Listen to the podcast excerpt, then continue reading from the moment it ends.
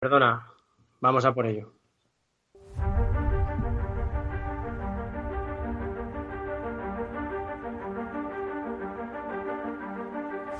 Bienvenidos a El viajero de la ciencia, un intento por dar respuesta a las preguntas más apasionantes que se abren ante la ciencia y la tecnología.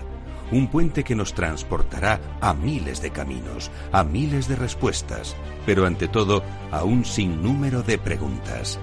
¿Te atreves a iniciar con nosotros la búsqueda?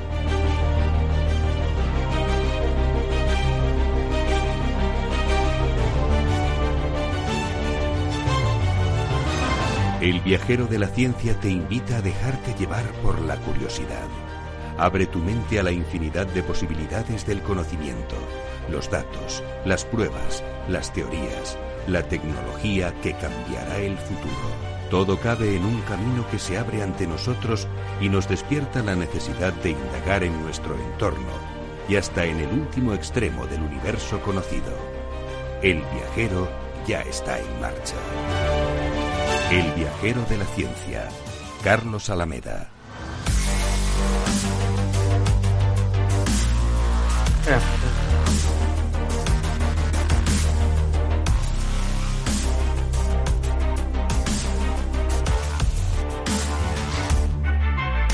Hola, viajeros. ¿Qué tal? ¿Cómo estáis? Eh, ¿Cómo lleváis el confinamiento? Todos los que estáis en Europa y los que próximamente estaréis también en Latinoamérica intentando solucionar este problema del coronavirus, esta gran pandemia que nos está afectando y que desde luego eh, ha hecho que todas las predicciones eh, se hayan venido abajo ante la gravedad tremenda de esta pandemia. Vamos a analizar a fondo en este programa especial de hoy sobre el coronavirus las novedades sobre las vacunas en investigación que van a intentar acabar con esta enfermedad. La de China, la polémica con la española y las pruebas en Estados Unidos, país con el que conectaremos para ver cómo están reaccionando. Explicaremos también lo que está pasando en el Reino Unido o lo que no estaba pasando hasta hace muy poco, porque parece ser que ahora sí Boris Johnson se pone eh, manos a la obra para intentar evitar este problema, aunque ojo a lo que le viene, porque los turistas que han estado en Tenerife, por lo que hemos estado viendo los informativos, no han tenido excesivo cuidado y veremos a ver cuál es la situación que tiene el Reino Unido. También conectaremos con Irlanda. Ellos también están tomando medidas, a pesar de que de momento tienen pocos infectados, eh, pero ya había algunas voces dentro del país que eh, reclamaban más medidas y darle más importancia al coronavirus. Todo ello con el equipo más viajero, en este caso con Sara Poza, con Ana, Rodríguez, con Beatriz Álvarez, con Teresa Agundín, eh, con Teresa Fernández en la gestión del proyecto, Alberto Coca los mandos del sonido más científico y en este caso además eh, ayudándonos un montón desde los estudios de Capital Radio porque nosotros estamos en casa, nos hemos quedado aquí, pero eh, estamos intentando hacer el programa por Skype, lo cual para los técnicos es un grandísimo, grandísimo esfuerzo, con lo que un aplauso para ellos desde aquí. Empezamos ya haciendo un repaso con los principales titulares de la semana. Me acompaña Teresa Fernández, que me ayuda en este viaje entre las noticias más importantes que hemos podido saber.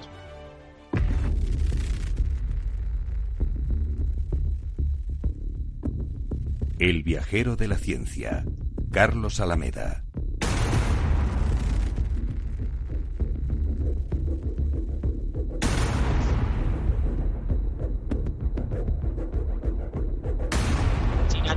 Desarrolla con éxito una vacuna contra el coronavirus.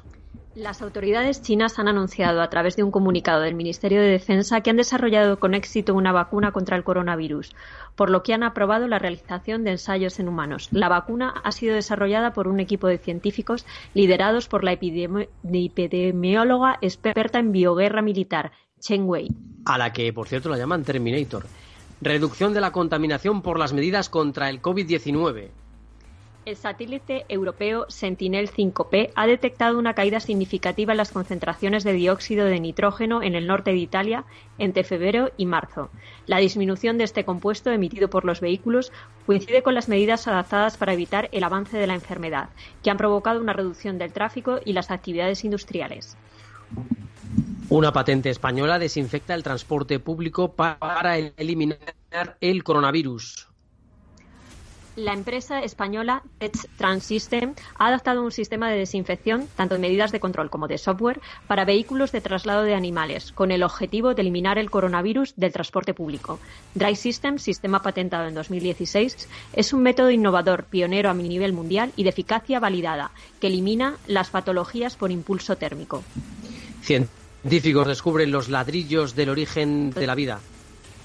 Científicos de la Universidad de Rutgers, Estados Unidos, han predicho el aspecto de las primeras proteínas que tuvieron hace 3.500 a 2.500 millones de años. El estudio se ha publicado en Proceedings of the National Academy of Science y abre la puerta a una mayor comprensión de los orígenes de la vida, así como de la posibilidad de vida en otros lugares. Y diseña moléculas que atacan bacterias gracias a la inteligencia artificial. Investigadores colombianos, por medio de inteligencia artificial, diseñan moléculas que atacan bacterias. Según las combinaciones de aminoácidos, se puede lograr que las moléculas diseñadas se adhieran a membranas celulares y las destruyan, lo que las ayudaría a combatir microorganismos.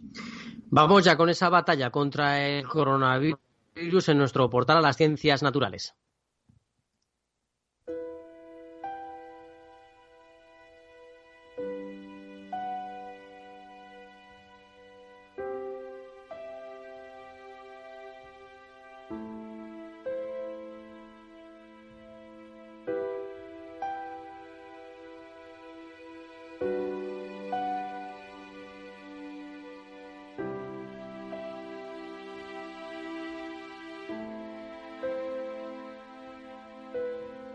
En primera línea contra el coronavirus, además del personal sanitario y de los ciudadanos, se encuentran también los laboratorios de medio mundo.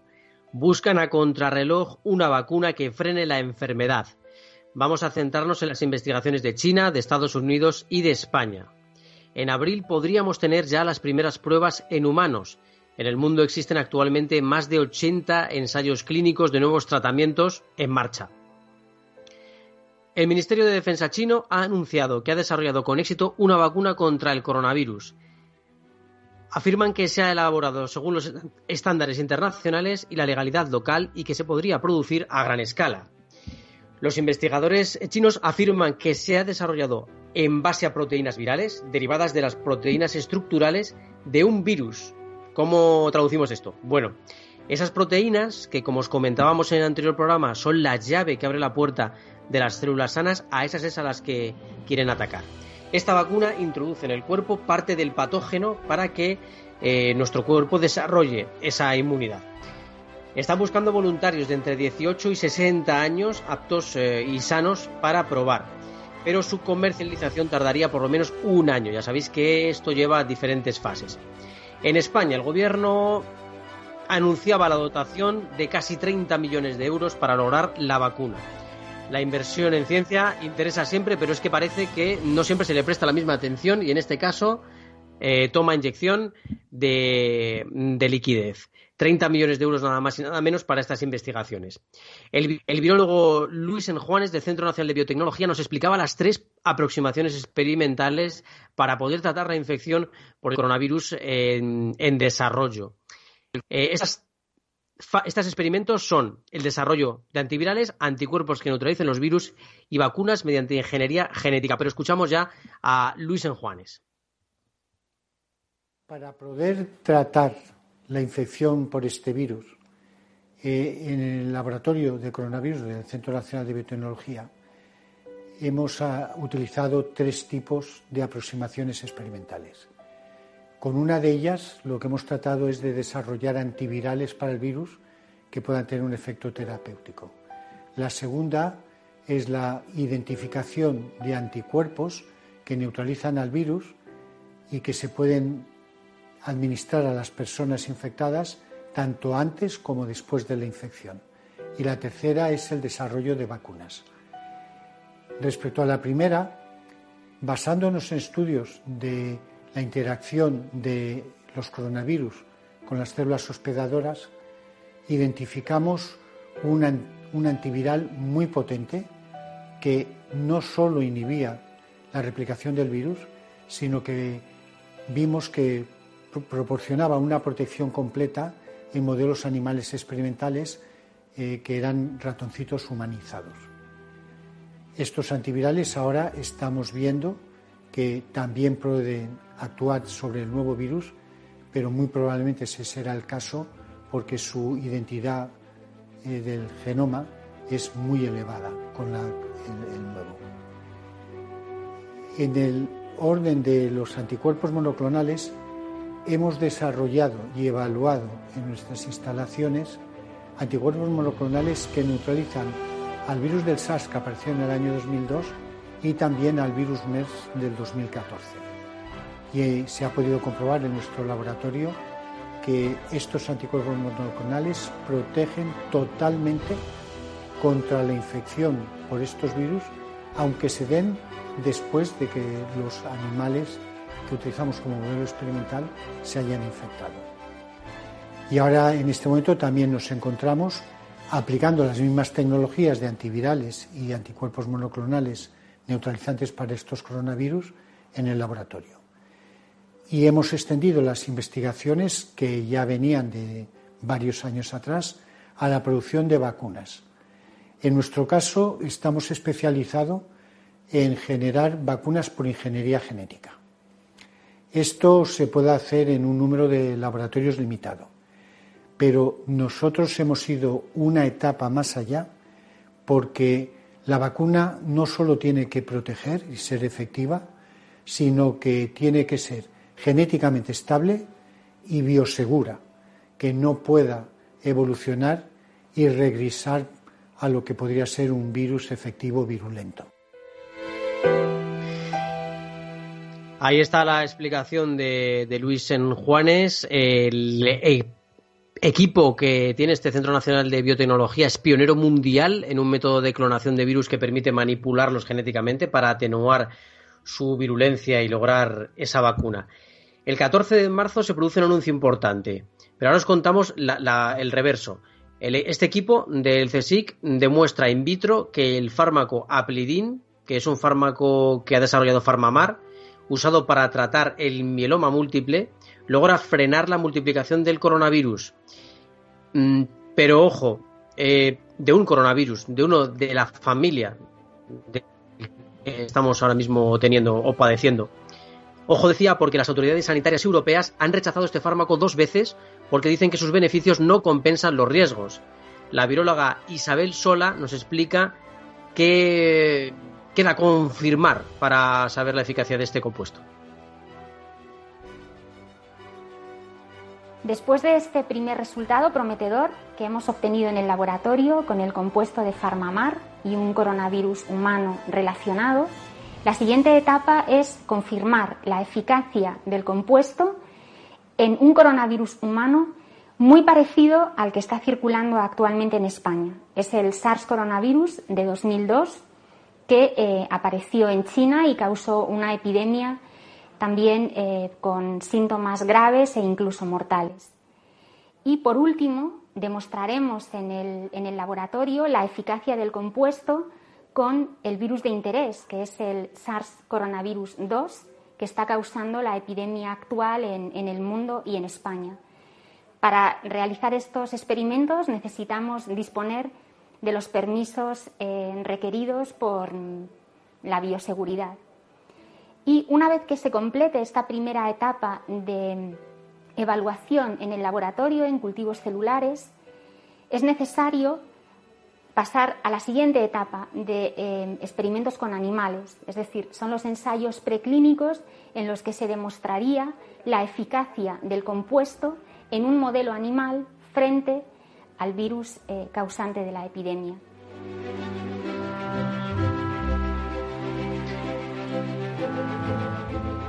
Luis, eh, Luis en Juanes también afirma que este compuesto inhibe la replicación del virus y sin toxicidad para las personas. Le escuchamos. En el laboratorio de coronavirus del Centro Nacional de Biotecnología del CSIC, donde venimos trabajando desde hace más de 35 años con esta familia de virus, hemos colaborado intensamente con una compañía farmacéutica española, Farmamar, para ver si unos componentes que ellos habían desarrollado y que se habían visto que eran efectivos contra el cáncer y contra otros virus, también tenían efectividad contra el coronavirus eh, que ha salido en Wuhan a finales del año pasado.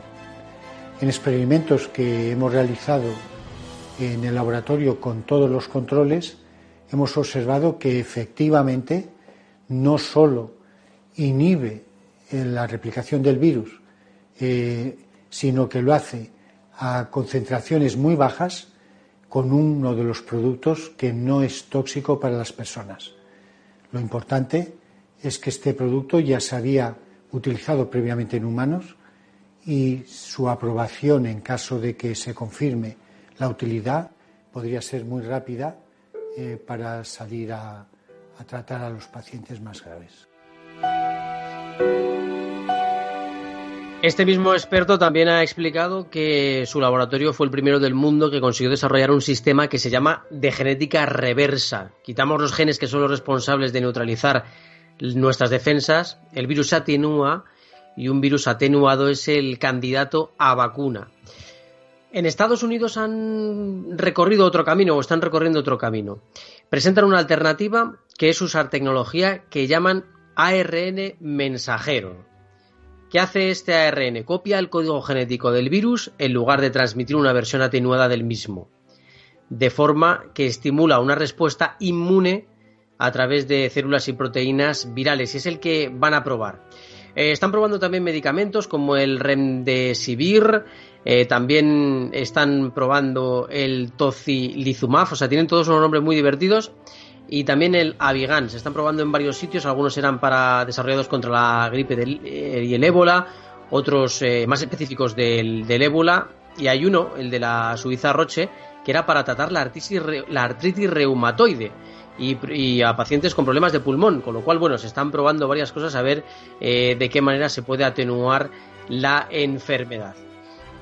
Bueno, tenemos, tenemos ya prácticamente recorrido toda la, toda la vacuna, todo lo importante sobre la vacuna del coronavirus, vamos a hablar ya de ese mapa genético del virus que también preocupa mucho a los investigadores eh, en cuanto abramos nuestro portal a la tecnología con Beatriz Álvarez.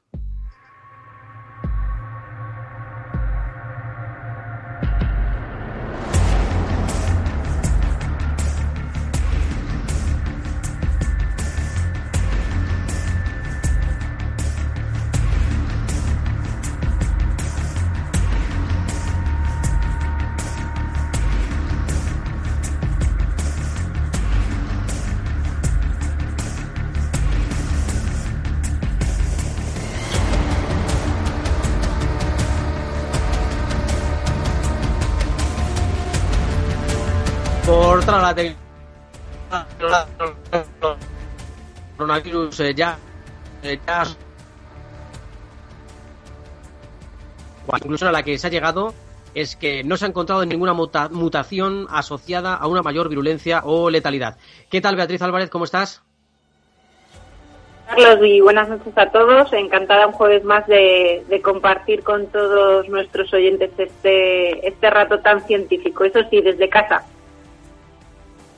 Bueno, fenomenal. Estamos todos aquí confinados. Nuestros eh, compañeros desde Facebook nos están viendo un montón. Hoy estamos en sobre la veintena de personas que se han acercado a Facebook y te están viendo ahora mismo también por la pantalla. Eh, bueno, Beatriz, cuéntanos un poquito esto del mapa genético del virus, que es algo que nos preocupa mucho por si hubiera alguna mutación más virulenta. Pues como decías, Carlos, está confirmado que, el virus que entró en España eh, no es el mismo que salió de la región china de Wuhan eh, como sabéis, cuando un virus se multiplica, eh, siempre se producen pequeñas variaciones en su material genético, es decir, desde su origen, eh, hace ya varios meses en China, el nuevo coronavirus ha ido mutando. lo que yo os quería contar hoy es que hace apenas dos días que España ha anunciado que ha obtenido los primeros genomas completos del SARS-CoV-2. O concretamente los investigadores han, han secuenciado el ARN del coronavirus que contagió a tres personas en Valencia el pasado mes de febrero, que como recordaréis eh, fue aquí en Valencia donde se produjo el primer fallecimiento por esta enfermedad en nuestro país, eh, concretamente el pasado 13 de febrero. Como os decía, por primera vez se han logrado analizar genomas completos del coronavirus en España, que han pasado a engrosar la base de datos internacional que desde el pasado mes de diciembre recoge las pequeñas variaciones eh, del virus, ¿no? En total ya suman, como decías, más de 500 eh, provenientes de casi 40 países. Esta secuenciación, eh, bueno, pues ha sido una labor conjunta de la Universidad de Valencia y la Fundación FISABIO y, y ha descifrado, como os decía, las claves genéticas de estas tres muestras de pacientes infectados provenientes del Hospital Clínico Universitario de, esta ciudad, de Valencia. El resultado más importante de esta nueva secuenciación ha sido que una de las cepas analizadas está relacionado, relacionada con las ya identificadas en otros países europeos, como Italia, Alemania, Luxemburgo, Francia, Escocia, Países Bajos y, algunos otros. Em, lo, más importante de todo, Carlos, es que eh, la identificación de los genomas del virus Em, que, están, eh, además, es, un ejercicio que, se está haciendo con, un trabajo global, eh, gracias a genetistas y biólogos de todo el mundo que trabajan sin parar y que además podéis ver todos. Eh, está es, un ejemplo de big, de big data muy muy tangible porque podéis ver todos los oyentes desde www.nexttrain.org ¿vale? Y como os decía, no solo eh, estos datos nos ayudan eh, a determinar con exactitud los caminos que sigue el brote, sino que lo más importante, en mi opinión, es que en ocasiones puede tener también consecuencias sanitarias. Eh, por ejemplo, en el caso de la gripe, es sabido que muta con gran rapidez, lo que provoca que haya que cambiar constantemente la vacuna y ojalá, Carlos, podamos hablar de, lo mismo, de una vacuna pronto para curar a tantos infectados que hay ahora mismo en, en, todo, en todo el planeta. Pues muchísimas gracias, eh, Beatriz, por habernoslo contado tan bien. Eh, mapa genético que esperemos que ayude y que junto a las investigaciones que se están haciendo en todo el mundo sobre la vacuna para este coronavirus nos ayude a superar esta tremenda pandemia que se puede convertir en tragedia. De hecho, si llega en condiciones muy potentes a África y a América del Sur, eh, sobre todo a algunos países que quizá no tengan la infraestructura suficiente como para hacer frente a esta enfermedad. Ni siquiera eh, Italia, España, Alemania está, estamos preparados, con lo cual imaginaos países que tienen un PIB bastante inferior. Eh, bueno, pues muchísimas gracias, eh, Beatriz. Seguimos viéndote por aquí, ¿verdad? Gracias a vosotros, claro que sí, aquí estoy conectada. Venga, fenomenal. Pues eh, ahí dejamos un poquito a, Beatriz porque nos vamos a ir esta vez a, a, Estados Unidos. Nos vamos directamente a la tierra de, de Elon Musk con Teresa eh, Gundín que nos va a contar cómo están ahora mismo pasándolo por allí. Pero antes, un poquito de sintonía de Portal al Espacio.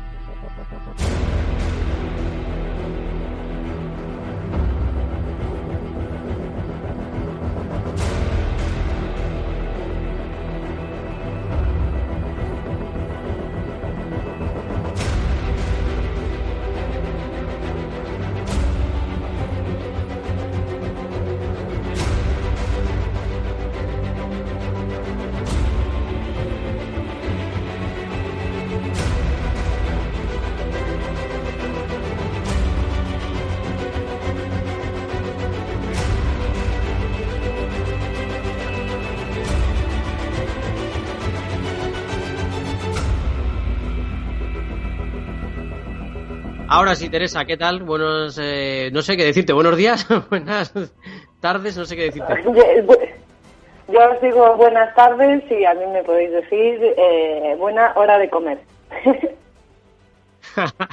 Perfecto. Eh, bueno, Teresa, pues sabemos que ahora mismo hay cerca de 10.000 infectados según las últimas cifras que manejamos, por lo menos aquí en España. En Estados Unidos, Trump ha hablado ya hoy de guerra contra el virus, pero antes no lo ha hecho demasiado caso. De hecho, no ha hecho más que quitarle importancia. Eh, ¿Cómo es la situación actual en, Estados Unidos? Pues mira, eh, os comento cómo está la situación actual y sobre todo las cifras. Allí en España es verdad que estáis teniendo cifras más acertadas, pero aquí las fuentes de información varían mucho dependiendo de la fuente. Entonces, eh, bueno, sabéis que Estados Unidos tiene una población de unos 330 millones de habitantes, que está dividido en 50 estados, y para que veáis un poquito la proporción con España, eh, los números oficiales que manejan es que actualmente hay un total de 9.458 casos, ¿vale? Eh, número de muertes en total unas 155. Ya os digo que además las cifras varían mucho dependiendo de la fuente de investigación. Eh, eh, también la parte que ahora mismo está bajo investigación, que bueno, son ciertos casos que todavía no se saben si son positivos, son unos 6.493. Eh, estoy incidiendo mucho en el tema de las cifras porque eh, aquí se disparan mucho eh, para la baja y sobre todo el gran problema es que no se está haciendo test. Y además tampoco hay cifra del testeo. Es verdad que hay, un, hay una aproximación, el mismo Trump dice que se hacen unos 5.000 test por día, pero bueno, luego la sanidad lo está, lo está desmintiendo completamente. Eh, por deciros una buena noticia, eh, hay un total de 108 recuperados. Entonces, bueno, sí que, sí que se están dando casos de recuperación. Y, bueno, simplemente apuntar eh, los tres estados donde más casos se está viendo, ¿de acuerdo? Voy a empezar por el, el que más, que es Nueva York, con 3.083 casos y más de 45 muertes. En Washington, 1.187 eh, con unas 68 muertes y en el estado de California, que es en el que yo estoy actualmente, eh, unos 887 infectados y más de 40 muertes, ¿vale? Obviamente, como sabéis, esto minuto a minuto se va actualizando y, las autoridades salen todos los días, dependiendo del estado, bueno, pues a dar las, las cifras. Em, si queréis os cuento un poquito la situación en las ciudades, que es lo que realmente os va a interesar a diferencia de España. No, no sé si me escuchas, Carlos. Sí, te iba, te iba a preguntar justo por eso, por cómo estáis viviéndolo allí, si se están tomando ya medidas, eh, si tenéis eh, distancia social, si estáis ya empezando el confinamiento.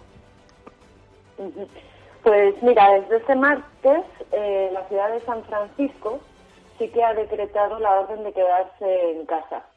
¿vale? Entonces unas 6,7 millones de personas en el área metropolitana de San Francisco ya están viviendo el régimen de eh, confinamiento. Aquí se le llama shelter in place, ¿vale? Y incluye, eh, incluye medidas de restricción de las libertades individuales, al fin y al cabo muy similares a las adoptadas allí en España. Es decir, que ha prohibido salir de casa para cualquier actividad no esencial, mm, se deduce ¿no? que comprar comida, medicamentos, acudir al trabajo, o cuidar de personas dependientes es esencial. Eh, luego también eh, solo se deja salir de casa para cualquier otra cosa que es considerada una amenaza contra la salud pública, es decir, se tienen que quedar. Sin embargo, dentro de este rigor hay un matiz respecto a España que dice que la orden que permite dar paseos sí se mantiene la distancia de seguridad con otras personas. Es decir, aquí son 6 feet, que le llaman, pues son unos 2 metros, ¿vale? 1,8. Y también se les permite hacer ejercicio como correr, yoga o bicicleta en el exterior. Eh, que, por ejemplo, pues no vayan al gimnasio y, lo hacen un poco para preservar la salud mental del ciudadano. Es un poco las declaraciones que han dicho. Esto es muy gracioso porque eh, yo quiero hacer un poco autocrítica con España, pues en el momento en el que al final nos aislaron eh, y nos dijeron que no fuésemos al trabajo, que teletrabajásemos y que no llevásemos a los médicos al colegio, pues al final las terrazas estaban llenas, ¿no? Eh, aquí es verdad que esto no está pasando. No está pasando principalmente porque no es verdad que tenga, no, no tiene la misma cultura de nosotros de acercamiento y eso se nota mucho. Y bueno, y parece que acatan más las normas en ese sentido. Sí que es verdad que yo actualmente eh, veo todos los días gente haciendo deporte. Entonces la situación parece un poquito menos caótica o restrictiva que en España.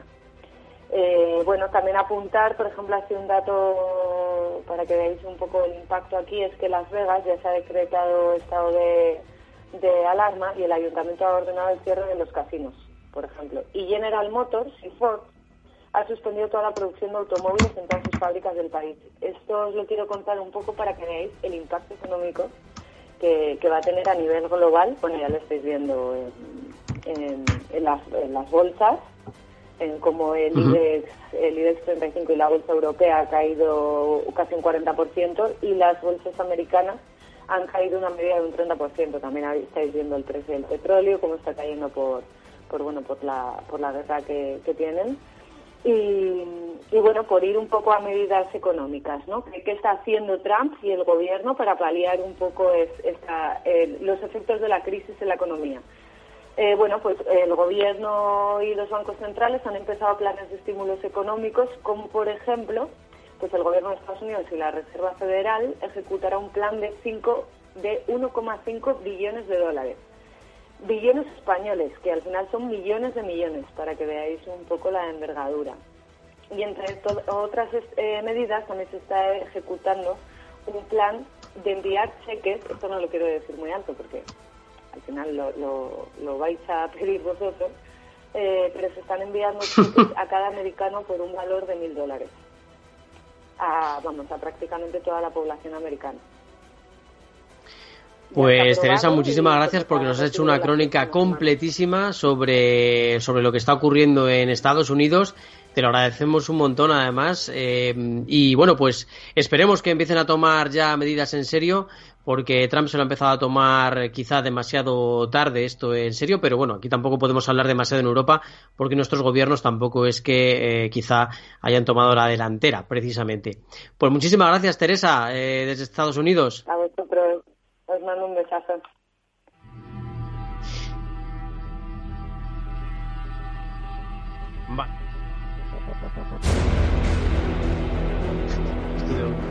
Estudio Zaragoza. Bueno, pues eh, vamos a conectar ya también con el estudio Sara Poza, eh, desde donde, nos escucha nuestra querida Sara, eh, que, mm, que, bueno, que en este caso nos va a hablar de, de, Corea y de Taiwán. ¿Qué tal, Sara? ¿Cómo estás? ¿Cómo llevas el confinamiento? Mejor, ¿qué tal me escucháis? Perfecto, ahora mismo te escuchamos genial. Genial, chicos, pues Hoy un poquito mejor porque poder estar juntos y retransmitiendo a pesar de los pesares, pues lo hace todo mucho más llevadero. Oye, Sara, pues parece ser que no hemos aprendido del todo porque nos hemos saltado algunas de las, de las recomendaciones que nos han dado desde Corea y desde Taiwán. ¿Cuáles son las principales de ellas? Sí, bueno, eh, es principalmente llamativo el caso de, ambos países y es por eso precisamente que hoy queremos comentarlo sobre todo en lo referente a, la concienciación y a la colaboración ciudadana, ¿no? Sería importante que reflexionáramos un poquito sobre esto y nos alejáramos de la típica respuesta que solemos tener eh, ante este tipo de actitudes, ¿no? Siempre decimos, bueno, es que ellos son muy distintos, bueno, es que ellos, ellos son muy diferentes. Bueno, pues tal vez al final tenemos en común que somos todos seres humanos y todos tenemos conciencia y razonamiento para llevar a cabo estas medidas que, bueno, que al final eh, la tecnología tiene un papel muy importante, pero como os comentaba, eh, ambos casos son llamativos, pero en el caso de, Corea eh, encontramos una colaboración ciudadana muy soportada por una concienciación que ha sido a través de la información. Es decir, Corea ahora mismo es un ejemplo en cuanto a la información que el Centro de Control y Prevención de Enfermedades Contagiosas de Corea está transmitiendo a sus ciudadanos de forma diaria. Es decir, esto les permite eh, que de alguna manera esa incertidumbre que ahora mismo también tenemos nosotros, ese desconocimiento, el no saber, se llega a dudar de si el virus está en el aire, si está en los alimentos, si está en las superficies. Bueno, pues al final el tener una información nos hace tener una mayor capacidad de, acción, supongo, ¿no? Y es así como, como la ciudadanía en Corea pues absolutamente todo de su parte, sin ser necesario, al igual que en, Taiwán, restringir, eh, como nos está ocurriendo a nosotros, eh, la circulación de personas, simplemente se hizo un llamamiento desde el ayuntamiento a que las personas permanecieran en su casa y pues hicieron caso, hicieron caso, hicieron mucho caso. Eh, ¿Qué, cosas hacen los coreanos, verdad? ¿Qué cosas tienen, verdad? Hacen caso a las recomendaciones. bueno, también como comentábamos, y por eso también nos atañe un poquito este tema, la tecnología ha tenido un papel muy importante en todo esto. Y bueno, cabe señalar que en el caso de Taiwán se ha trabajado sobre todo con el famoso Big Data, eh, desde el primer momento que se detectaron los primeros casos, se realizó un cruce de datos con las bases de datos de sanidad y las bases de datos de aduanas, de manera que esto permitía tener un control exhaustivo de los viajes que se habían realizado, quién estaba entrando, si venía de zonas de riesgo y el análisis que, requería este, esta persona, ¿no? Potencialmente, se podía estar potencialmente contagiado y así llevar, llevar un control. Eh, de esta misma manera, en, Corea se han utilizado dos apps, se han desarrollado dos apps. Eh, muy curioso porque, bueno, una de ellas es obligatoria si has venido a una de las zonas de riesgo, sirve para monitorizar de alguna manera la sintomatología. Eh, es obligatorio responder a un cuestionario diario sobre los síntomas y de esta manera pues se dirige a posibles pacientes contagiados a la realización del test. Luego eh, encontraríamos otra de las aplicaciones que han desarrollado, que en este caso es curioso porque no es obligatoria, es decir, como en todo momento se apela a la concienciación ciudadana, a la colaboración que está habiendo absoluta, no es necesario que esta sea, sea obligatoria, pero lo que hace esta aplicación es avisar a los funcionarios de turno si algún paciente en cuarentena por posible contagio escapa de su zona de, cuarentena, por así decirlo. Entonces, bueno, hasta... interesante, ¿verdad? interesante, ¿verdad? Porque puede sonar tremendamente controlador, aunque en, la situación en la que estamos creo que no podríamos hablar en esos términos. Pero bueno, a pesar de que puede sonar controvertido, como ven, no es algo obligatorio, por lo que probablemente no esté siendo ni necesaria la instalación de esa aplicación en sus ciudadanos. Pues Sara, eh, muchas gracias por contarnos cómo, cómo, lo están tomando allí en Corea y, esas, y esos consejos. No sé si se queda alguna cosita más que podamos aprender, si se te ha quedado algo en el tintero. Bueno, eh, simplemente eso, que como estamos escuchando en todos los medios, son unos momentos duros, pero cada día que pasa es un día menos y verdaderamente es el momento para poner en práctica toda la solidaridad de la que siempre hablamos. Genial, Sara. Pues nada, nos quedamos con ese mensaje y ojalá aprendamos también de nuestros eh, compañeros coreanos, chinos, de nuestros hermanos, al fin y al cabo, que, tienen mucho que enseñarnos. Eh, muchísimas gracias, eh, Sara, por, por este momento de confinamiento desde el estudio Sara Poza. A vosotros, un abrazo muy fuerte. Y prácticamente sin cambiar de sintonía ni nada, vamos directamente con Ana Rodríguez también, que nos está esperando eh, para hablarnos sobre eh, lo que está ocurriendo, bueno, o lo que no está ocurriendo en Reino Unido.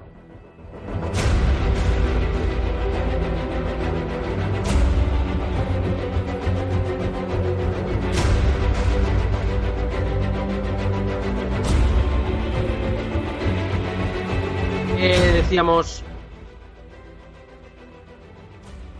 Sí, ¿por qué decíamos que, en el Reino Unido quizá no están eh, llegando esas acciones? Bueno, pues el gobierno de Boris Johnson al principio apostó por no aplanar la curva, apostó por que se infectara el mayor eh, número posible de personas. Nos lo explica Ara Rodríguez. Ara, ¿qué tal? ¿Cómo estás en tu, en tu salón, creo, no? Bueno, pues, pues eh, aislada como Reino Unido, más o menos, como, como han hecho ellos, que es actuar como isla y actuar como el país que son, que es muy complicado entender a Reino Unido.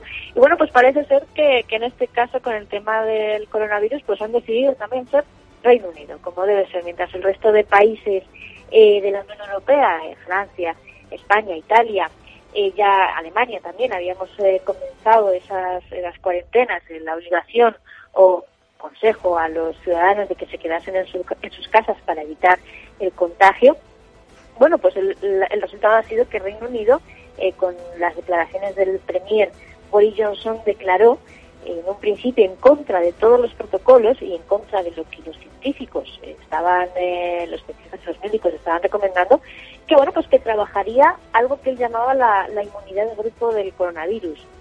Y bueno, pues esto ha sido un poco que se le ha sacado de la manga porque realmente no hay ninguna evidencia científica de que esto funcione. Lo que Boris Johnson dijo en un principio es que quedarían confinados en sus casas los enfermos, por ser un grupo de riesgo, los ancianos de más de 70 años y gente con alguna patología que pudiese verse afectada, eh, bueno, pues más que el resto de, población. El resto de, los ciudadanos pues, tendrían una vida normal con la recomendación de lavarse las manos con más intensidad.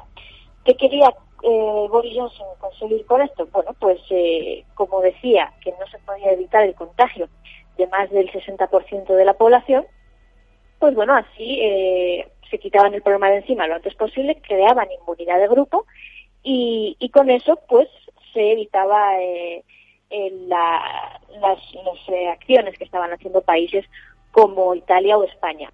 Básicamente lo que no quería Boris Johnson era eh, perjudicar a la economía, que ha sido una dura decisión que han tenido que tomar muchos países en este caso, y es poner la vida de los ciudadanos por encima del interés económico de los países. En este caso, Boris Johnson, pues claramente quiso eh, poner eh, la, la, solvencia del país por encima de, la salud. Eh, en este caso hay, un problema de base y es que asume que los aislamientos de los civiles no evitarían el contagio. Eh, entonces, ¿para qué, ¿para qué parar un país?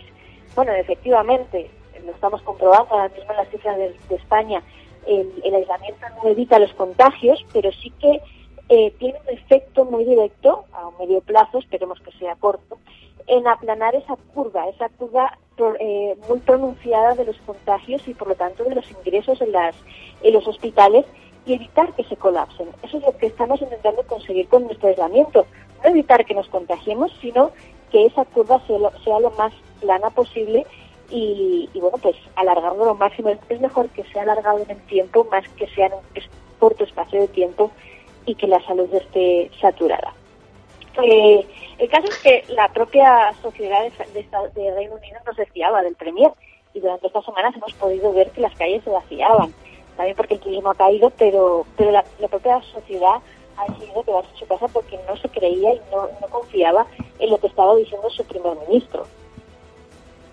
Entonces. Bueno, eh, pues han hecho bien, porque si llegan a confiar. Mirad, nosotros, ¿no? Hemos confiado también en lo que nos decían desde las administraciones y al final nos hemos encontrado con, con un pico terrible de infectados. Efectivamente, esto no consiste en evitar los contagios, como lo he dicho, que eso no lo vamos a poder conseguir en Reino Unido ni aquí en España, sino que, que los contagios sean de una forma diferente para, que, para no saturar la sanidad en este momento. ¿Qué pasó? Justo esta semana el Imperial College de Reino Unido pues emitió un estudio bastante determinante y ya dio su posición al respecto, es que de seguir así con la política de Boris Johnson, Reino Unido tendría que enfrentarse a casi 250.000 muertes de ciudadanos eh, británicos si seguía con esa política de no de no de no tener ningún protocolo de aislamiento de la de la población algo mucho más tajante al estilo de España eh, e Italia. Obviamente Boris Johnson pues no dio más remedio que cambiar de, ruta de política. De hecho, se publicaron las verdaderas cifras de contagiados en Reino Unido. Eh, mientras Boris Johnson decía eh, a una hora, primera hora de la mañana, que no había más de 1.500 contagiados, la realidad es que Reino Unido, a fecha de ayer, contaba con 50.000 contagiados. Es decir, que era bastante más de lo que de lo que las administraciones públicas estaban diciendo. Y, ya de hecho el, Imperial College estaba diciendo que estaban trabajando para que no se muriesen más de 20.000 personas. O sea que era una barbaridad lo que estaban lo que estaban sufriendo en Reino Unido sin haberlo publicado tal cual. Eh, o sea que hay mucha ocultación también no efectivamente.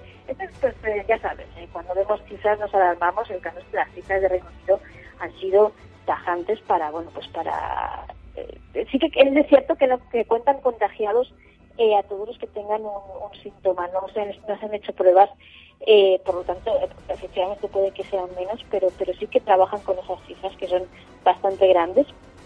Y lo que está claro es que se ha trabajado en contra, le he en contra de lo que dictaban los epidemiólogos. Eh, sobre todo por un dato muy importante. Boris Johnson contaba con, con la idea de si todos se contagian, el día de mañana van a ser inmunes, pero es que no está claro que seamos inmunes cuando, cuando esto termine. Puede que sigamos contagiándonos eh, con otra variación del, del, virus y bueno, pues eh, está claro que es una mala estrategia de, de nuestro amigo Boris, especialmente cuando el resto de, Europa sí que está trabajando. De hecho, hasta las grandes eh, plataformas de streaming, YouTube y Netflix han tenido que reducir su calidad de vídeo, incluso ellas, por, por la saturación que hay en las redes. Es decir, que, estamos, estamos viendo que todo se está afectando en este sentido y es bastante, bastante grave la situación.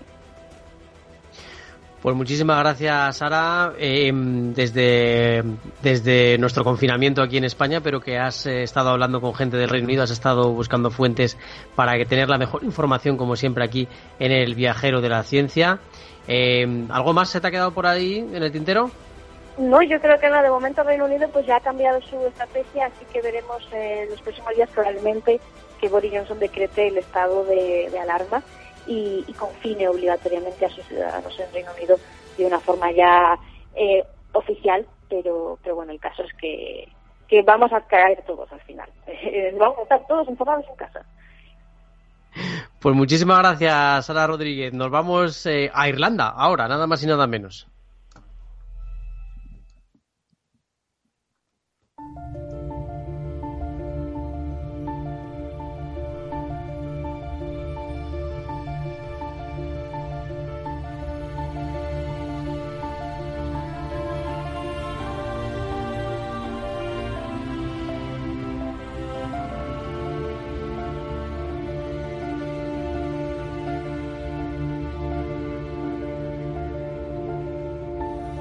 Tenemos eh, con nosotros a Clara Feral desde Irlanda, desde Dublín en particular. ¿Qué tal, eh, Clara? ¿Cómo estás?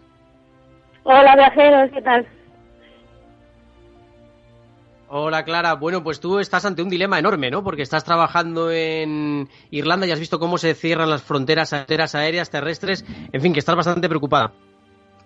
Así es, aquí nos han cerrado eh, los aeropuertos a España y bueno, eh, han pedido a los españoles que viajasen antes del jueves de ayer y muchos de nosotros, muchos trabajadores, pues estamos ahí preocupados por qué hacer, si volver, no volver, tenemos aquí nuestro contrato de trabajo y bueno, supongo que como mucha gente que trabaja fuera de, de su país y tiene su familia fuera. Eh, Clara, ¿el ambiente en Irlanda cómo es exactamente? ¿Qué pasa en los supermercados? ¿La gente sigue llevando vida normal? Pues eh, en Irlanda sí que se han tomado bastantes medidas y, rápidas, como el cierre de colegios y de escuelas, etcétera. El primer caso, si no me equivoco, se dio en el Trinity College y actualmente hay como unos 557 casos y tres muertos.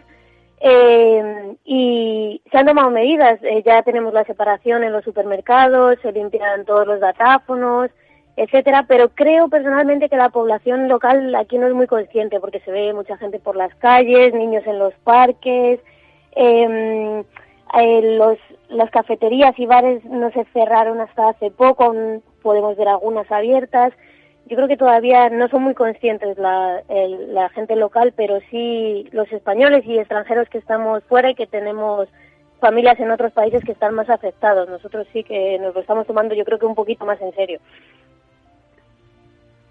Pues magnífica crónica, Clara, desde ahí, desde Irlanda, te agradecemos muchísimo esta conexión y te deseamos muchísima suerte en tu decisión y bueno, y si sigues en Irlanda, pues que puedas mantener tu trabajo y si no, pues si te vienes para acá, pues serás, serás muy, bien, muy bienvenida aquí en España. Muchísimas gracias, un saludo a todos los viajeros. Muchas gracias, Clara. Aquí, desde España tenemos con nosotros a Teresa Fernández aquí en el estudio Alameda, si podemos llamarlo así. Nosotros no mantenemos la distancia de seguridad. Pero porque llevamos seis días confinados aquí metidos los dos juntos. Solo he salido yo hoy como un astronauta a hacer la compra. Efectivamente. Nada, eh, yo quería un poco recordar cómo podemos un poco prevenir el contagio. Viajeros, todos los que nos estáis escuchando, lavaros las manos con frecuencia, con un desinfectante de manos a base de alcohol o con agua y jabón. Recordar toser o estornudar cubriéndoos la boca y la nariz con el codo flexionado o con un pañuelo. Evitar tocaros los ojos, la nariz y la boca. Y por supuesto, sumaros a la campaña, que yo creo que ya estamos todos en ella, yo me quedo en casa y realizar las mínimas salidas imprescindibles. A ser posible, no acompañados, como ha hecho hoy Carlos, para ir pues al supermercado, a la farmacia, esas cosas eh, básicas. En caso de tener que salir, mantener al menos un metro de distancia entre nosotros y las demás personas. Sobre todo aquellas personas que tosan, estornuden y tengan fiebre. ¿Cómo afrontar psicológicamente la cuarentena? Bueno, los psicólogos destacan la importancia de establecer una rutina con espacio para el ocio y el ejercicio. informarnos por canales oficiales y no sobreexponernos a las noticias sobre el coronavirus. Muy importante para no crear una psicosis colectiva que al final eh, nos está un poco pasando a todo el mundo. Pero si escucháis el viajero no pasa nada. no, por supuesto. Eh, también mantener contacto con familiares amigos por teléfono, por internet, intentando, eso sí, no hacer de la epidemia un monotema. Ser precavidos al, al, identificar vuestros pensamientos que se dan de forma intrusiva y continuada y contestaros desde la racionalización. ¿Qué tiene esto de cierto? ¿Qué puedo hacer para mejorarlo? Siempre con mensajes de calma. Tener siempre presente que estamos ante una situación transitoria, que tiene un tiempo limitado. Y si nada de eso funciona, pues hay que pedir ayuda a la red de confianza, a los profesionales, aprovechémonos de las herramientas que están a nuestra disposición y que en otros momentos no hubieran existido, como son las terapias online, etcétera. Recortar la importancia para los que tenéis niños pequeños de hablar con ellos sobre la situación, adaptando el lenguaje y el mensaje a sus edades. Desde luego, eh, aunque a veces eh, hay que decir que los niños son los que mejor enseñan a los mayores y buena prueba de ello es la explicación que estos días ha circulado por las redes de un niño de 5 años que decía tenemos que quedarnos en casa porque si el coronavirus no ve a nadie, se va. Él lo ha entendido, pues bueno, no es tan difícil que lo entendamos los demás. ¿Se puede explicar en menos palabras y mejor? Yo creo que no. Sin duda, la inteligencia tiene que ver también con nuestra capacidad para adaptarnos y en esta batalla nos encontramos en una situación que nos está poniendo a todos a prueba, pero podemos. Eso hay que tenerlo siempre presente. ¿Qué hacemos si sospechamos que estamos contagiados? Pues eh, contactar telefónicamente con los servicios de salud, eh, los números de teléfono que se han puesto a disposición de los ciudadanos, donde pues valorarán vuestro estado y os indicarán si se debe o no acudir al centro sanitario. ¿Qué hacer cuando convives con alguien contagiado eh, por el coronavirus? Lo conveniente es que esta persona eh, permanezca aislado en una habitación y tenga un cuarto de baño de uso exclusivo y evitar, por supuesto, coincidir con esta persona en la medida de lo posible o al menos mantener la distancia de un metro de seguridad, realizar una limpieza exhaustiva diaria presentando especial atención a las superficies que haya podido tocar el infectado y ya por último, eh, bueno, pues los residuos contaminados por el infectado, que pueden también ser peligrosos, eh, aislarlos correctamente en bolsas de plástico y realizar una higiene personal exhaustiva tras el tratamiento de estos residuos. Esto es, viajeros, algunos de los consejos que habéis estado escuchando recurrentemente estos días, pero bueno, el que es importante que desde aquí también hagamos referencia. Nos vamos a ir con un resistiré, porque no sé si habéis escuchado los aplausos del sentir de la gente para los eh, sanitarios. Sabéis que podéis buscar, gracias Teresa por estos consejos maravillosos, que podéis buscar en Facebook el viajero de la ciencia eh, todos nuestros programas. Ahí están los aplausos de la gente. Y el resistiré, el dúo dinámico. dinámico. ¿Quién iba a decir al dúo dinámico que iban a ponerse tan de moda su canción? Nos vamos viajeros, esperemos haber dado un buen repaso al mundo de la ciencia y de cómo van las vacunas del coronavirus. Os esperamos en el próximo programa, eh, que imagino que seguiremos confinados. Cuando me amenace la locura, cuando en mi moneda salga cruz, cuando el diablo pase la factura, o si alguna vez me faltas tú resistiré, erguido frente a todo,